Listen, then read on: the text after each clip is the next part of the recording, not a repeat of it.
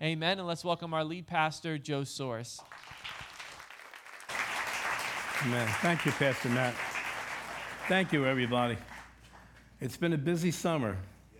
Amen. I'm not ready to say goodbye yet, but it's been a busy, busy summer. And we're just so grateful that uh, the Lord allows us to do so many awesome things. And it's just amazing. You know, about five or six years ago, I said to, uh, to Martin, our children's director, who's also one of the assistant pastors in Bayville, I said to him, I want New Beginnings to have the most over the top children's department um, that we can possibly, possibly do. And he and his team, I know he's not here tonight, he's taking off the weekend and get some rest after, after working as hard as he did. And I know there's many of you that helped him there. If you were part of that team, had anything to do with the adventure camp, would you stand up, please? So we want to just say thank you.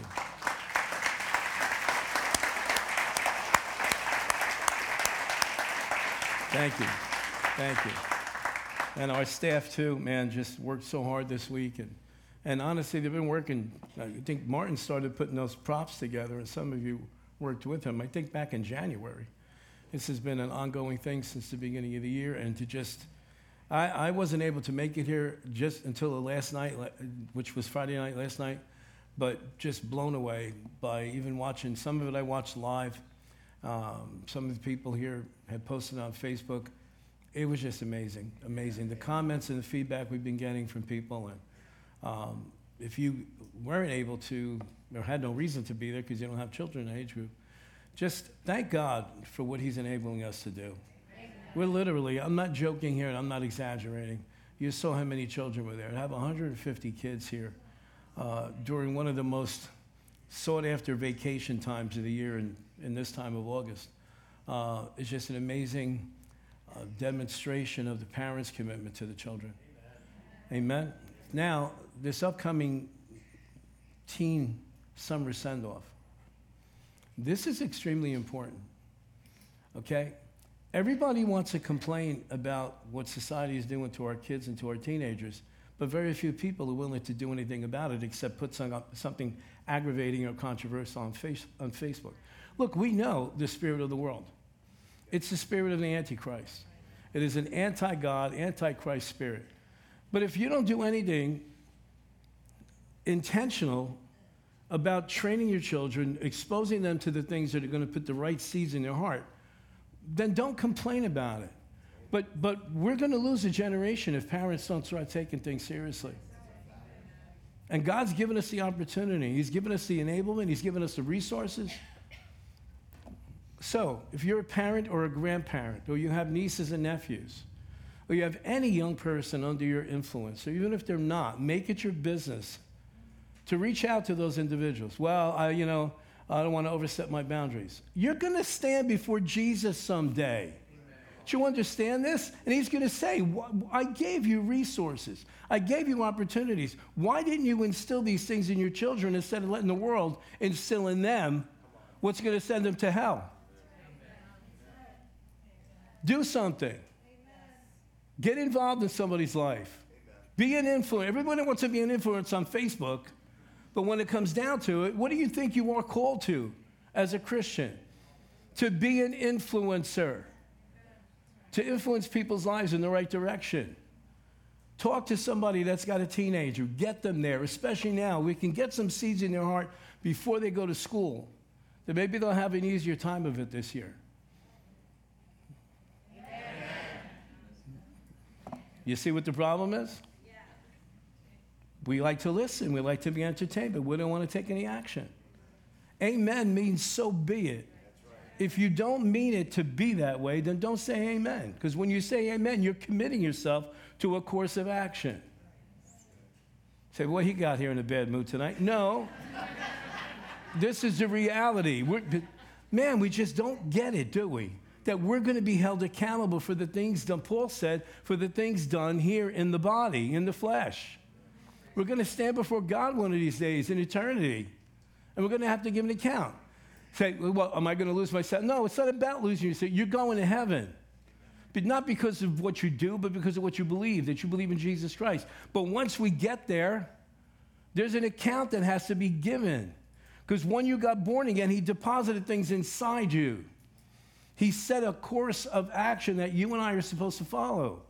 Now, the reward that you receive, or the lack of reward, or the loss that you suffer, is going to be dependent on what we did from the time we said, Jesus, commit to my heart, until the time we step into eternity. I don't know why many of us Christians just living like, hey, I got it made. I'm just going to float into eternity and hang around on a cloud with a harp for the rest of eternity. it's not what it's like. Okay? Hallelujah. I'm glad I came to church tonight. I don't know, maybe I'm just passionate about this because teenagers have always been so close to my heart. From the time I was in my own business, I always surrounded myself with teenagers. Obviously, when you're in a restaurant business, you hire a lot of young people. And God just always gave me such a heart for young people. I was a youth pastor for many years in the church that I was in before we went to Bible school. And God enabled me to take that youth group from eight kids to about 30 kids. And really got, and, and many of those kids today are in helping out in ministries and helping out in other churches that went on, some of them even here in our own youth ministry. Many of the couples that, that, that we know in the church became couples in the youth ministry. Even some of my own children met their spouses in the youth ministry. Where do you want your kids to meet theirs? On the boardwalk? Think about this stuff. You have an opportunity. You can't, you're not going to be able to stand before Jesus and going to say, well, the church didn't support. No, no, no, honey. The church is doing everything we possibly can to impact the young children and to impact teenagers and young adults. Amen. Get involved. Get involved in, in some young person's life. Get them to that event. What is it, two weeks from this Friday? From this, yeah, this coming from yesterday. Yeah. It's only two weeks from now. Yeah. All right, so make some plans. Make sure you get your teenagers there. Make sure they bring some friends. Make sure, you, you know, if you're a grandparent, well, my kids, you know, my, my children no, no, no, uh, kidnapped them. what are they going to do? Call the cops on you? Say, well, that sounds pretty radical. Sweetheart, the church is very, uh, excuse me, the world is very radical about reaching your kids. The world is doing everything possible to reach your kids. Hallelujah. Let's go to Psalm 46 and get before I keep going. Psalm 46, verse 1 God is our refuge and strength, a very present help in trouble. Therefore, we will not fear. Why will we not fear? Go back to verse 1. Come on, say it nice and loud like you actually believe it. Come on.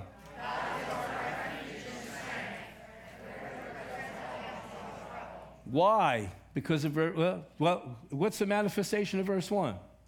Verse 2. Therefore, because of verse 1, we will not fear, even though the earth be removed, and though the mountains be carried into the midst of the sea. Keep going. Though its waters roar and be troubled, though the mountains shake with its swelling. Keep going. There is a river whose streams shall make glad the city of God. The river, there's a river, there's a river. And you know what that river is? On the inside of you. Okay, when the psalmist wrote this, he's talking about Jerusalem. But guess what? That river now lives inside of you. Are you listening? God is in, uh, yeah, let me finish reading that. There is a river whose streams shall make glad the city of God. The river makes glad. Okay, you listening? The river makes, is the river making glad inside of you? I hope so. The holy place of the tabernacle of the Most High. Now, at that time, the holy place of the tabernacle of the Most High was in a city, was a physical structure. But the Holy Ghost is not in that temple anymore. The temple's gone. Amen. The tabernacle's not there. Now, someday it'll be, it'll be reconstructed, but not now. Now, since the temple was destroyed, since Jesus died on the cross and said it is finished, since the Holy Ghost came and fell on the church, guess who the tabernacle of the Holy Spirit is?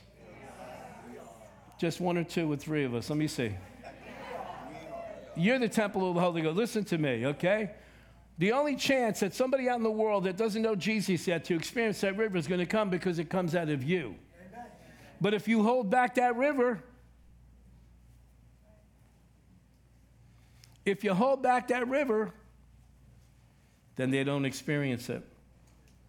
Amen? Amen. Verse 6 Did we do that one yet?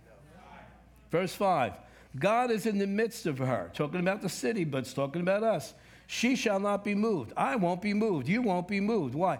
God shall help us just at the break of dawn. What does that mean? When is the break of dawn? Why is the break of dawn important? What comes before the break of dawn? Dawn. Darkness. Can't get more dark than midnight, right? But after that period of darkness happens, what comes next? The dawn. Light comes. Light comes. Amen? The nations raged, the kingdoms were moved. He uttered his voice, the earth melted. Verse 7 states, The Lord of hosts is with us. The God of Jacob is our refuge. Now listen, when, when the writer of this psalm wrote this down, he was making a faith statement. In verse 7, he was making a faith statement. The Lord of hosts is with us, the God of Jacob is our refuge. Now, we don't make this statement by faith because it's a reality. If you're a believer, if you received Christ as your Lord and Savior, and the Holy Ghost lives inside you, then that place of refuge is here, not because of you, but because of who's in you. You know, back in the Old Testament, one son said, you know, we lift up our eyes to the mountains from where our help comes from. Honey, that's Old Testament. We don't look to a mountain now. We look to the Holy Ghost that's on the inside of us. Amen. Amen? I hope you're glad that He's in there because He's a very present help in time of trouble. For Him to be very present means He's got to be in there. And if you're not born again yet, by the time we leave tonight, you'll have the opportunity to do that, to receive Christ as Lord and Savior, to have the Holy Spirit come to live on the inside of you, so that your help is with you 24 7, no matter where you go. Amen? Amen? So in John chapter 8, Jesus said, we're not going to go there for the sake of time, but in John chapter 8, you can go read it for yourself. Jesus said that there would be a river of life.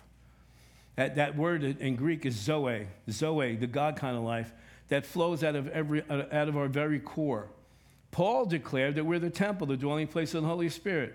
It's from the, our very being that joy can flow out of us, even in the midst of troubled times. Even in the midst of troubled times. Even in the midst of troubled times. Anybody ever had any troubled times? Yeah. We can rejoice in advance of our victory.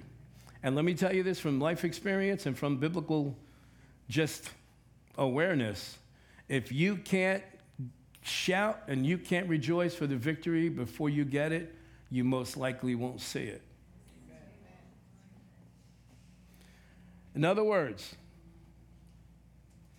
depend on God. Don't be looking for that flow of Zoe life to come from some other source. Don't look for it in other people. Sometimes we put, put too much dependency on other people. Other people can only give you what they have, they can't give you what they don't have. Amen? They might not be in that place. They may be looking for somebody to lift them up. Amen? Look for it on the inside. Now I'm talking. To, I'm, I'm, I'm assuming that you're born again. Okay. What does it mean, Pastor? What does that mean? What does that term mean? I hear that word all the time. It means that you have made a decision in your soul based on the information that you have received from the Bible. And maybe that information came from another person, another individual, somebody preaching on TV, or something online that you might have watched, a YouTube video or something. And you receive that information about Jesus according to what the scriptures say.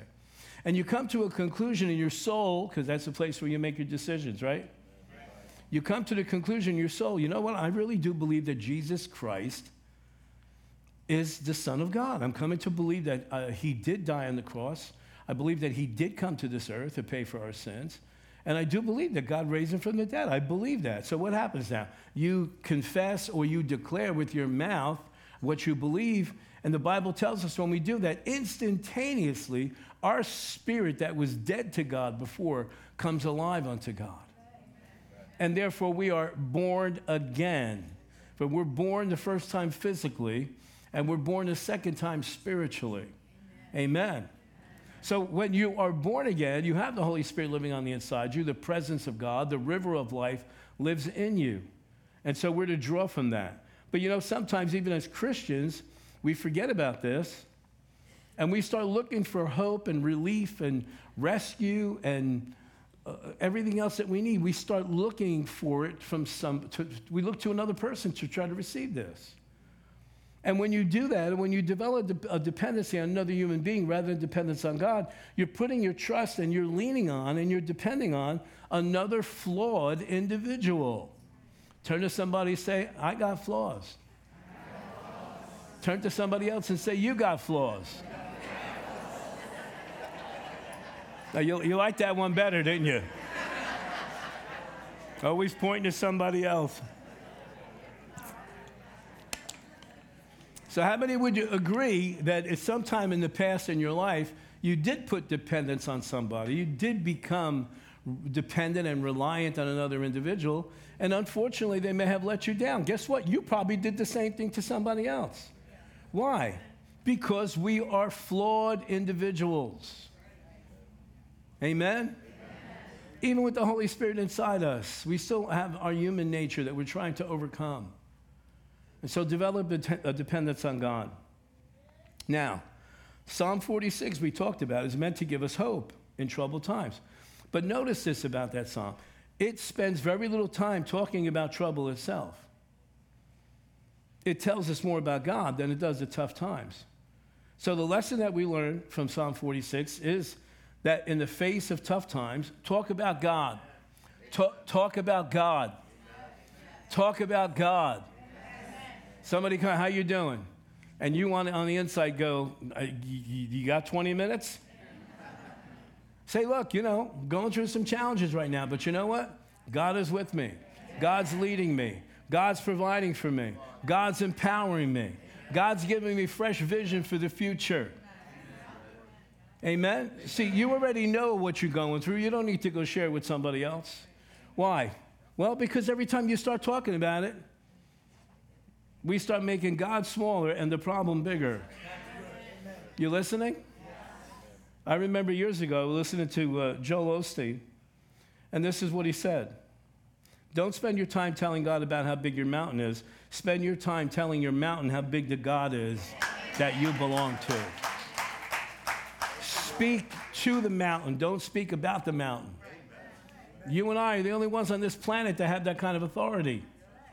Speak to it. Speak to that situation. Speak to yourself. Paul, ta- Paul, Paul ta- uh, excuse me, David talked to his own soul.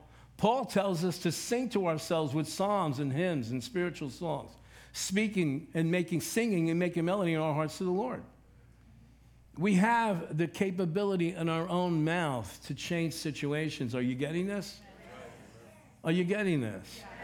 And I know it's tough sometimes. It's tough because sometimes you're in a season of life where you're just tired and overwhelmed and just frustrated, and maybe you want to just vent your, your heart. And you know, and there's some people that you can vent to, and there's other people that you better never vent to. You know that, right? So everybody just uh, just say I found that one out. And let me tell you something, okay? Can I, can I just spend a couple about 30 seconds here?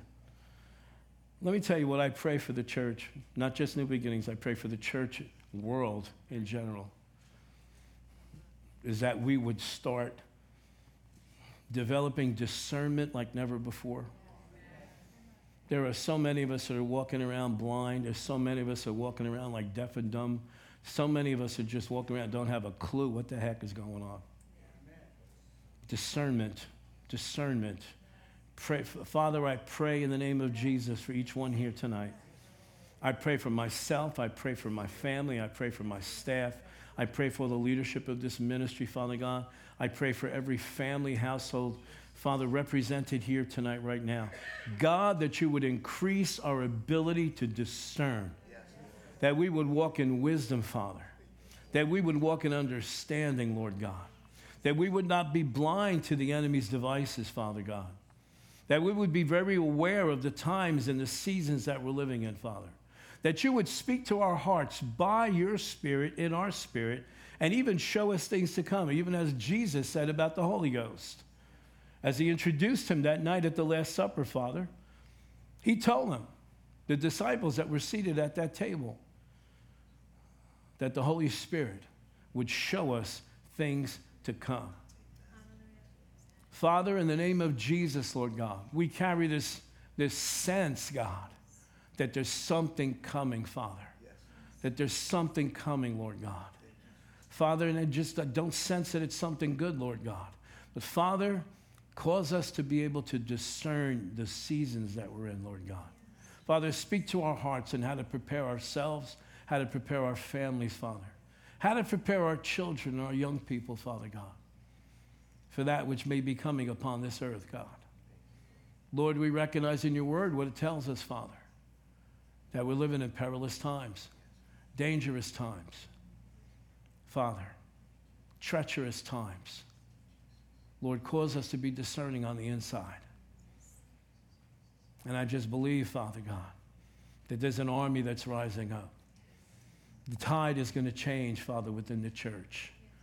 People, there are going to be people, there are going to be young people rising up, Father God. Lord God, that are discerning, wise beyond their years. And Father, at the same time, you're going to re enlist those that are upper age. Those, Father God, who have now just sat back. Well, I did my stuff. I did my, t- it's my turn to, time to relax. No, no, no, no, no. Father, I pray that you blow the trumpet and re enlist every saint of God who thinks it's time to just sit back, Father. And Lord, in the name of Jesus, that the Spirit of God would rise up upon every senior, that the Spirit of God Father, together with life experience, will be able to impart into the younger generations wisdom, understanding, knowledge, sensitivity to the Holy Ghost. I pray for the gifts of the Spirit to be in operation like never before, Father God. That this generation, God, generation of young and generation of old, Father, would tap into the gifts of the Holy Ghost, operating in the supernatural, getting the attention of those that are lost, saying, How could you do these things? How could you know these things? How could you have that power to get this person healed and to raise the dead and to take authority over darkness? And we will turn around and say, It's because of the Holy Ghost on the inside of us. Hallelujah. Thank you, Father God. Thank you, Father God. Thank you, Father God. Now, listen, we're not ignorant of the times that we're living in. We know, especially in the past three years, that most people have been dealing with or focused on health issues. Many people right now, their lives are revolving around either what they went through, what they're going through, the results of what they went through. Many, many people are dealing with health issues. Even if there's not physical health issues, there's the worry the concern. Amen. And I know this is controversial, but I got to address it anyway. The worry and the concern that you took an injection, the worry and concern that you took a medication, the worry and concern that you didn't take a medication, the worry and concern that a family member had this, that, and the other thing. Worry and concern, well, my father died at this age, I guess I'm going to go the same way. Stop it in the name of Jesus. Even as Pastor Mike shared before, he's not given us a spirit of what? fear, but of power, love, and what? The enemy is coming for the soundness of mind.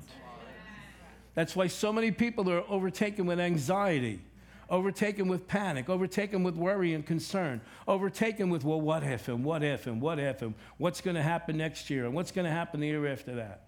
We trust God. But just because we trust God doesn't mean that we don't prepare.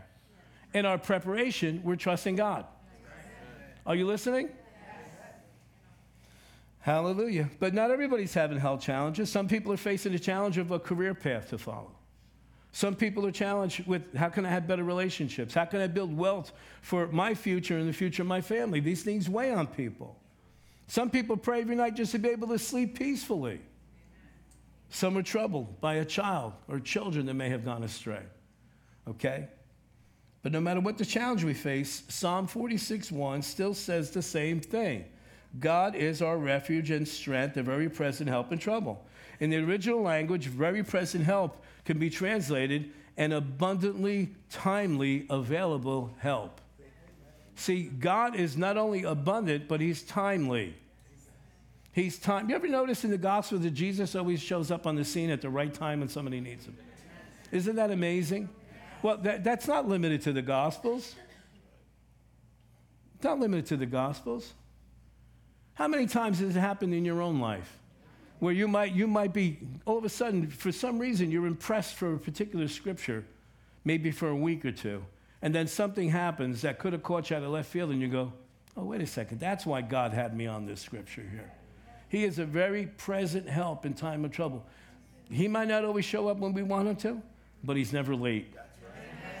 He's never late. He's always on time. Amen? And timeliness is important. What good is if you have the power to do something, but you're not there on time? For really, to really be a help to us, our God not only has to be able and empowered to, but he has to also be on time. And we need to trust, well, Pastor, you know, I thought this was going to happen months ago years ago. You thought it was going to happen then. I was sharing this recently with a couple of people. I don't remember who it was and when it was years ago, up until about, I would say the first 12 to 15 years that this ministry was in existence, anytime we hit a wall with something, I would automatically go, oh, this is the devil. We got to take authority over this. And then I would notice that things would break through and it would be at the right time when the breakthrough had to come. Anybody know what I'm talking about? So then I started realizing, wait a second, wait a second, what am I doing here? Jesus said the gates of hell cannot prevail against the church. So then I started realizing wait a second, if it seems like the gates of hell are prevailing against the church, and I'm taking authority over it and something's not changing, then it ain't the devil. It's God's timing. When I started to settle into that, there was a rest that came, there's a peace that comes, there's a calm that settles on that situation. And I noticed I don't get shaken by things that used to ha- have the ability to. Sh- you know what I'm talking about? There was a time when that kind of stuff would bother me. It wasn't so much that I didn't think something was going to happen, it was more angry at the devil. Like, what do you think you are to get involved in this? How dare you put your hands on that person? How dare you present an obstacle for this situation? Now, Father, I know the gates of hell can't prevail against the church. I know the devil is bound to acting against, it. he cannot act against this ministry. You've always protected us, you've always empowered us, you've always provided for us, you've always led us in the right direction. So, Lord, if I'm sensing something not moving right now, it's because I may have gotten out of your timing. Only a couple of people, I got a few.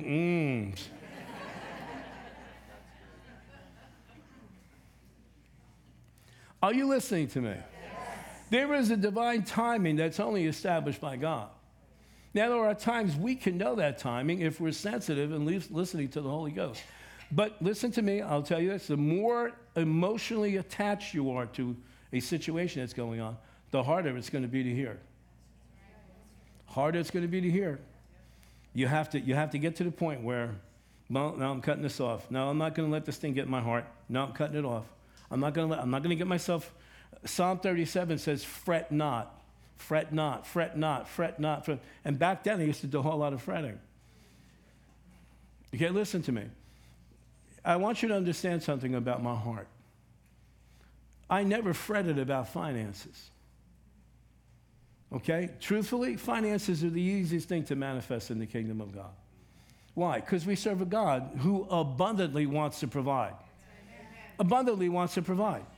The Lord spoke to me two years before this ministry, uh, about a year and a half before this ministry started, and said to me, I don't ever want you to worry about finances. I will always supply you with everything you need to accomplish what I have called you to do. And let me tell you something. We have seen that play out 100% all throughout these 26 years. The things that used to make me fret were the timing. The timing. Do you ever get in a situation where you would have gotten to go, you know, uh, this should have happened last week? What's going on here? I know you got a lot of people to be concerned about, but. And it was the timing. And it was more so for the challenge of not letting the devil get over on you. I don't know if you can understand what I'm saying. We know we are more than conquerors. Amen. We know that we always triumph. We got the victory. But it's just that idea that the devil might get something over on us. You know what I'm talking about. Because you, you, even in the natural, you never liked anybody make a fool out of you, right? No way. And, and so it's, it's the same thing like, you're a devil. You've been defeated already. You're not going to get over on me. What are you kidding me? Not because of me, but not because of who I am, but because of whom I represent. Too many of us sit back, roll over, I guess I'll let the devil win this one, I'll win the next one. No, don't give him an inch. Don't give him an inch. I don't know how we got over on that stuff. But. Now, here we go. Now we're ready for the message, okay? I'm not kidding. The best thing to do when times of trouble is to be intentional with our words during times of trouble. I'm going to say it again. I want you to read it with me nice and loud. Even if you don't believe it right now, because in the next 15 minutes, I'll get you to believe it. Ready? One, two, three. The best thing to do is be intentional with our words during times of trouble. You didn't do it the right way. Get your finger. Get, I'm looking at all of you. Ready? Let's do it again. Best thing to do is to be intentional with our words. I have been guilty in the past of making decisions during times of trouble. It's the worst thing you can do. Anybody ever found out? I used to have this habit. I'm talking about even, even saved, because I've been saved for 39 years now. Okay, 39 years, you got a lot of opportunities to make mistakes. Okay? And so in the early days, I would say, I would go home to my wife, and we're in business, we're in business, and business wasn't going well. There was a time when the business was going real well. How many like it when the business goes real well? How many don't like it when the business doesn't go real well? And I would go home and I would say to her, I got to do something. I got to do something. Watch this now. I got to do something. I got to do something. Now, the something I should have did was shut this and just pray. But I didn't. I would take action and sometimes to take action without spending any time in prayer. Now, now I'm going to balance this out because there are sometimes when you really don't need to pray about something. You know what you have to do, okay? Like if you, you get in a situation where you have a relationship that becomes estranged, okay? Well, you know there's forgiveness involved, right? Uh, Pastor Mike knows, George knows. Uh, there's forgiveness that's needed, right? Yeah, listen, honey, you don't have to fast and pray and ask God, should I forgive or not? Well, Pastor, I'm going to ponder this. Ponder what? What are you going to ponder? Forgive. That's all forgive. There's no, there's no pondering. Now, you're going to ponder, you're going to justify not forgiving the person. Yes or no? You do it. And sometimes you do things you don't have to pray. He already told you what to do. Amen? But then there's other times you need to pray. But you got to be intentional with your words. Let me tell you this, okay? Our words will determine whether we're moving toward God or moving towards fear. I'm going to say it again because I don't think it's settled in yet. Our words will determine if we are moving towards God or we're moving towards fear. Now, there's one thing about us. When our ears hear our mouth saying things, there's something that triggers in our brain. That's why it's so important. Well, Pastor, you're just being fanatical. It doesn't matter what we say. Oh, really? How did you get born again? What was the vehicle that was used for you to go from the kingdom of darkness and on your way to heaven? What were they? Come on. Words. Words. I confessed with my mouth the Lord Jesus your soul heard you say that. And it opened up the door for the Spirit of God to come in. Words are extremely important. And some of, I would venture to say that if there's one person in this room that would say, no, that's not the case in my life, you're a liar. That there's many of us, probably multiple times throughout our lives, wish we could take back some words that we spoke. Some of us have changed relationships for all of the rest of our lives by words that we used. So, let's get into the message again here. 2 Kings chapter 4 tells us the story of Elisha, the prophet. Say Elisha. Elisha. Not Elijah, Elisha. It tells us a story about Elisha the prophet and a woman from a village named Shunem. Elisha passed through this area a lot, very often, and she would invite him to have dinner with her and her husband. At one point, it was so frequent that she convinced her husband to build a small apartment for the man of God so that when he was in the area, he didn't have to stay at any Motel 6 or anything like that. He had a room there, he had a little apartment for himself. You guys, I'm sure some of you are familiar with the story. So, second, you got to listen carefully to this here because you won't catch it if you don't listen closely. Second Kings chapter 4, verse 14. So he said, now he's talking to his servant Gehazi in the context of this woman's been so good to us. She literally put an addition on her house for us. So, so he says, Elisha says, What then is to be done for her? And Gehazi, his, his servant, said, Actually, she has no son, and her husband is old. In other words, she's got no son, and the potential for a son doesn't look too good. Okay? Verse 15 So he said, Call her. And when he, Gehazi, had called her, this woman from Shunem, she stood in the doorway. Then he said, Prophet says to her, About this time next year you shall embrace a son. And she said, No, my Lord, man of God, do not lie to your maidservant. In other words, don't get my hopes up. We've been trying for decades. Don't do this to me. I can't get myself set up for another disappointment. You ever been there? A couple of people. But the woman conceived and bore a son when the appointed time had come, of which Elisha had told her. In other words, the word of the Lord through the prophet came to pass just as he said, and this woman received a reward from the Lord for the kindness shown to the man of God. She had a son to enjoy for the rest of her days. Now, it would be awesome if all stories ended with, and they lived happily ever after. But life just isn't that way sometimes. Have you found that out? Yes. Verse 18. And the child grew. So a couple of years have gone by, more than a couple of years, okay? Probably six, seven years have gone by. And the child grew, and that would happen one day. Then he went out to his father to the reapers. And uh, it's harvest time, okay? Harvest time in the Middle East is very hot, okay? It's not like here, you know, harvest time for us, October, you know, you want to go eat apple cider donuts, everything's got pumpkin flavor in it. It's starting to cool off. There's a chill in the air. It doesn't get that way over there. And so here he is, this, this little boy's with his father out in the fields, probably, probably harvesting wheat. And he said to his father, My head, my head. So he, the father, really awesome, godly dad here, said to the servant, Carry him to his mother, which I think must have went over really big. Okay? And when he had taken him and brought him to his mother, he sat on her knees till noon and then died. Well, wait, wait, wait a minute. What, what, what happened here? See, the enemy is always going to try to rob us of what God has promised us. Stand firm on that promise and trust God. It's not over yet. Am I just talking to myself here tonight? It's not over yet. Well, this isn't the way it was supposed to happen. We know that.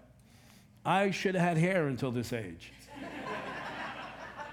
but it didn't happen. Okay? Are you listening to me? Verse 21. Excuse me. Yeah, verse 21. So she went up and laid him on the bed of the man of God. She went to the prophet's apartment and she laid the little boy who's dead now on, on the prophet's bed shut the door upon him, and went out. Then she called to her husband and said, Please send me one of the young men and one of the donkeys, that I may run to the man of God and come back. He's, a, he's clueless. He doesn't even ask, How's the kid? Okay? He says to her, Why are you going to him today? It's neither the new moon or Sabbath. In other words, it's not a special holiday.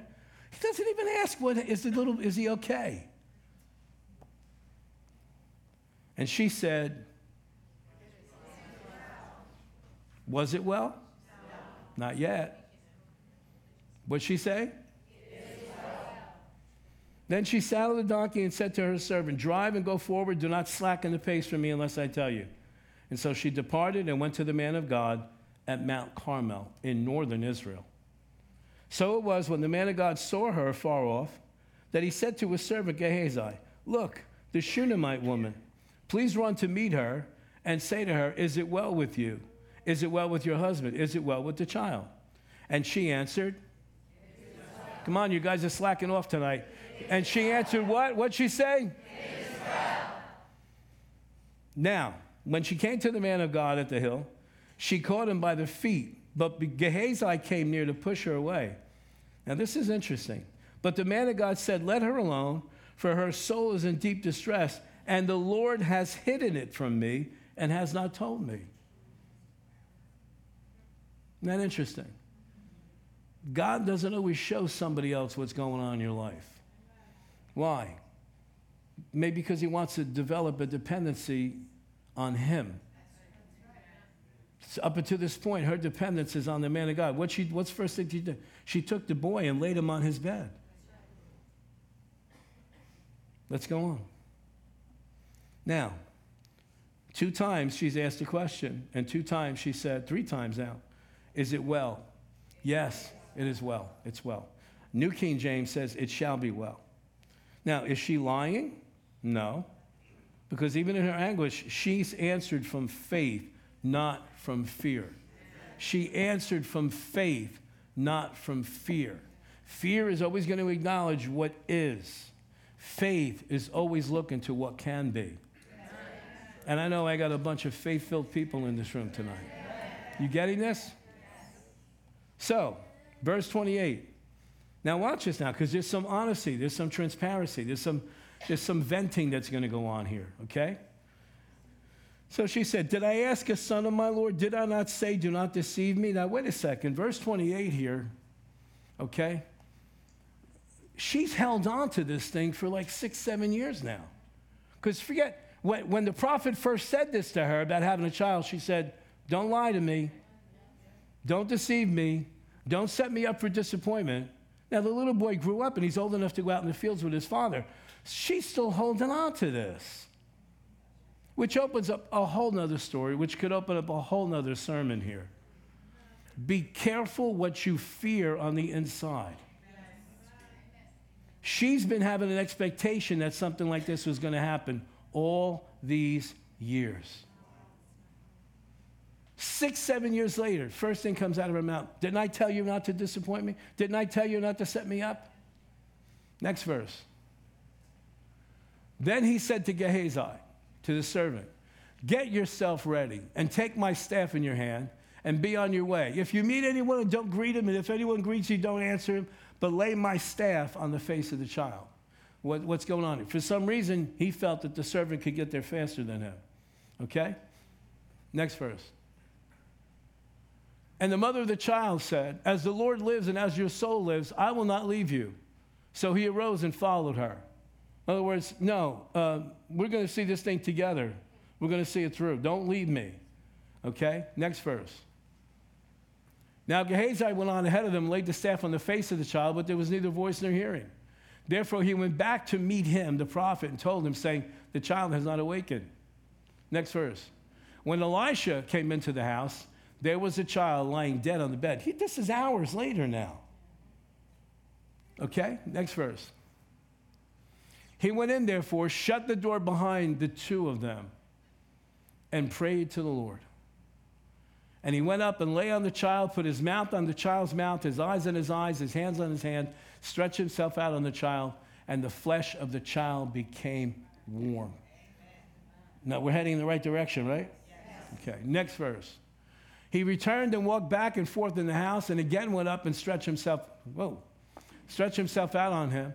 And the child sneezed seven times and the child opened his eyes. You remember Naaman? How many times did that prophet, how many times did Elijah go jump in the river? Seven. Seven times. So there's a pattern established here in this man's life. Seven times. And the child opened his eyes. Next verse. And he called Gehazi, said, Call this Shunammite woman. So he called her, and when she came into him, he said, Pick up your son. Is there anything after that? One more? Amen. So she went in and fell at his feet and bowed to the ground. And she picked up her son and went out. That's it? Yes. One more. Okay, go ahead. Was that it or no? Let me get back to my notes here. Yeah. So, how did this miracle take place? Now, remember, she's carrying this fear most of her life, at least since she got pregnant for this child, that something's going to go wrong. That something's going to go wrong. I know what that feels like. My first son was born, everything was perfect. Year and a half later, we're expecting another child. Okay? On Thanksgiving Day, my wife has a miscarriage. A year and a half later, our son Michael's coming along. And for that nine months, when she was pregnant for that, our second child, whom she miscarried, for nine months, then into Michael's when she carried Michael, who is really our third son. Okay? I carried this fear that something was going to happen. Now, I wasn't saved yet. But God used that and turned it around. Just, God, just like God turned it around for that lady. Okay? Because then my personality got so dark and so degenerate and so off the wall. I start going to psychics and all this other, could get involved in, in occultism, all this other stuff, because I was afraid that God was going to take this child the way I thought God had taken the other child. I know what it's like to live with that kind of fear of an expectation. And so, what happens the night my son Michael's born? And I'll tell you the story why I refer to Michael as my third son. Okay? So, the night that my wife goes into labor, I'm in the men's, the husband's waiting room. How many remember when Point Pleasant Hospital was there? Okay, Point Pleasant Hospital, overlooking the water, beautiful scenery. I'm up in the father's waiting room, the husband's waiting room, making deals with God. Thank God nobody else is in the room. I'm on my knees. Many of you have heard me tell this story before. And I'm making a deal with God. If you take care of this child, I'll give my life to you and you can do whatever you want, whatever you desire from this point forward. If this child, if you take care of this child, my life is yours. You could do whatever you want. Okay. I go into the room then, they've got me all prepped and everything, go there with my wife. And Michael's born. And Michael is the color of Pastor Michael's shirt, navy blue. Cords wrapped around his neck. My son is suffocating. And all I saw was the thing that I had dreaded for those nine months begin to come to pass. And I did the most spiritual thing I knew to do. I turned to the nurse because the doctor wasn't in the room yet. And I said to the nurse, if this baby dies, I kill everybody in this hospital.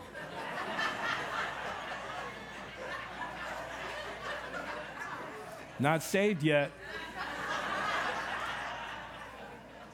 I said that to the nurse. It was 2:45 a.m. April the 3rd, 1984. And within seconds, as soon as those words came out of my mouth, the doctor came in, grabbed the baby, took the cord off his neck, and I saw the color come back in my son's body. I know what that fear is that she had. Many of you in this room know that fear also.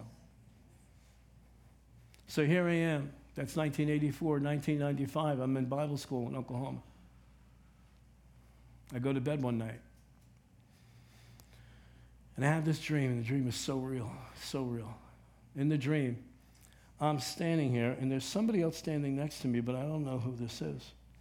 And I see my son Joe, my son Michael, my son Mark, my son David standing there. And I hear a voice next to me say, you keep calling Michael your second son. I'm your second son. And I turn around to look at the most handsome, good looking kid. I would say at that point, he looked like he was in his late teens or early 20s, probably early 20s. Beautiful hair. just like I had when I was that age. the same bl- bright blue eyes. And I looked at him, and then he put his head here in that vision. And the next day, for the entire day, all I could feel was that warmth here. I didn't get off the couch the whole day, just kept feeling this. I'm, Lord, why, after all these years, have you given me this kind of vision now? You see, the, the suffering that we go through sometimes, no fault of God's, but we carry these things for somebody else. Two days later, I get a call from somebody here in New Jersey. Remember, we're in Oklahoma. Somebody that we used to go to church, and she had had a miscarriage. And I said, Oh my God, now I know why I had this vision. And I shared it with her. I said, The day's going to come where you're going to see that child again. The day's going to come when you'll be face to face with that child. And she knew it was a boy, too. I said, We didn't lose them, they're waiting for us. I share that not to kind of solicit emotions from you, because there are many of us in this room that have gone through those same kind of things. If not, you have family members that they're tormented in their minds about a child that, for whatever reason, did not make it into this world. If we're not careful, they'll shape our lives forever. The fear, the anxiety, the worry that something else is going to happen. It shall be well. I don't know what situations you're going through right now, and I got to stop this. I went way over the 15 minutes I talked about 15 minutes ago. but listen to me. I don't know what your, what your deal is. I don't know what's going on in your life. I don't know what you're facing. But He does. My encouragement to you would be this be intentional with your words.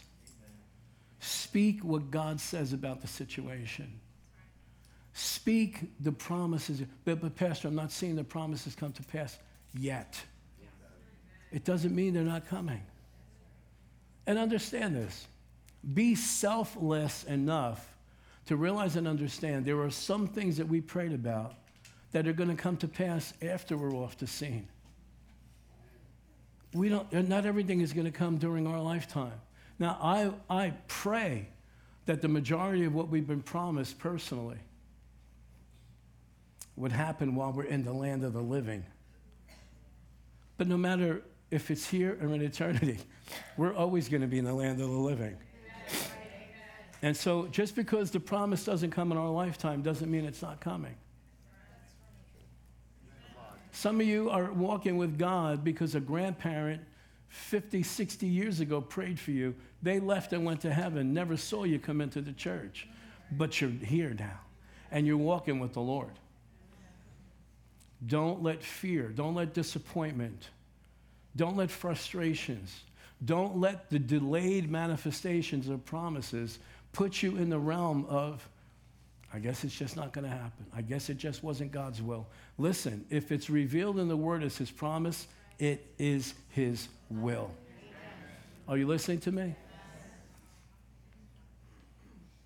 I'm going to dismiss you all, but I'm going to ask you this.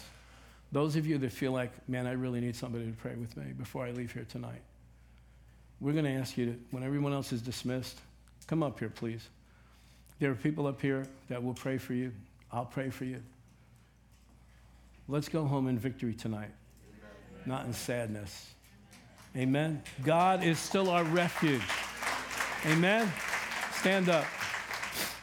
Father, I pray in the name of the Lord Jesus Christ that if there's anyone here tonight, Lord God, sitting in this place or watching, Lord, online, I pray if they've never asked Jesus Christ to be the Lord of their life, if they've never taken the step of declaring with all boldness, I do believe in Jesus. I believe that he's the Son of God. I believe that he died on the cross for my sins. I believe that he rose again from the dead, and I want him to be my Savior and my Lord.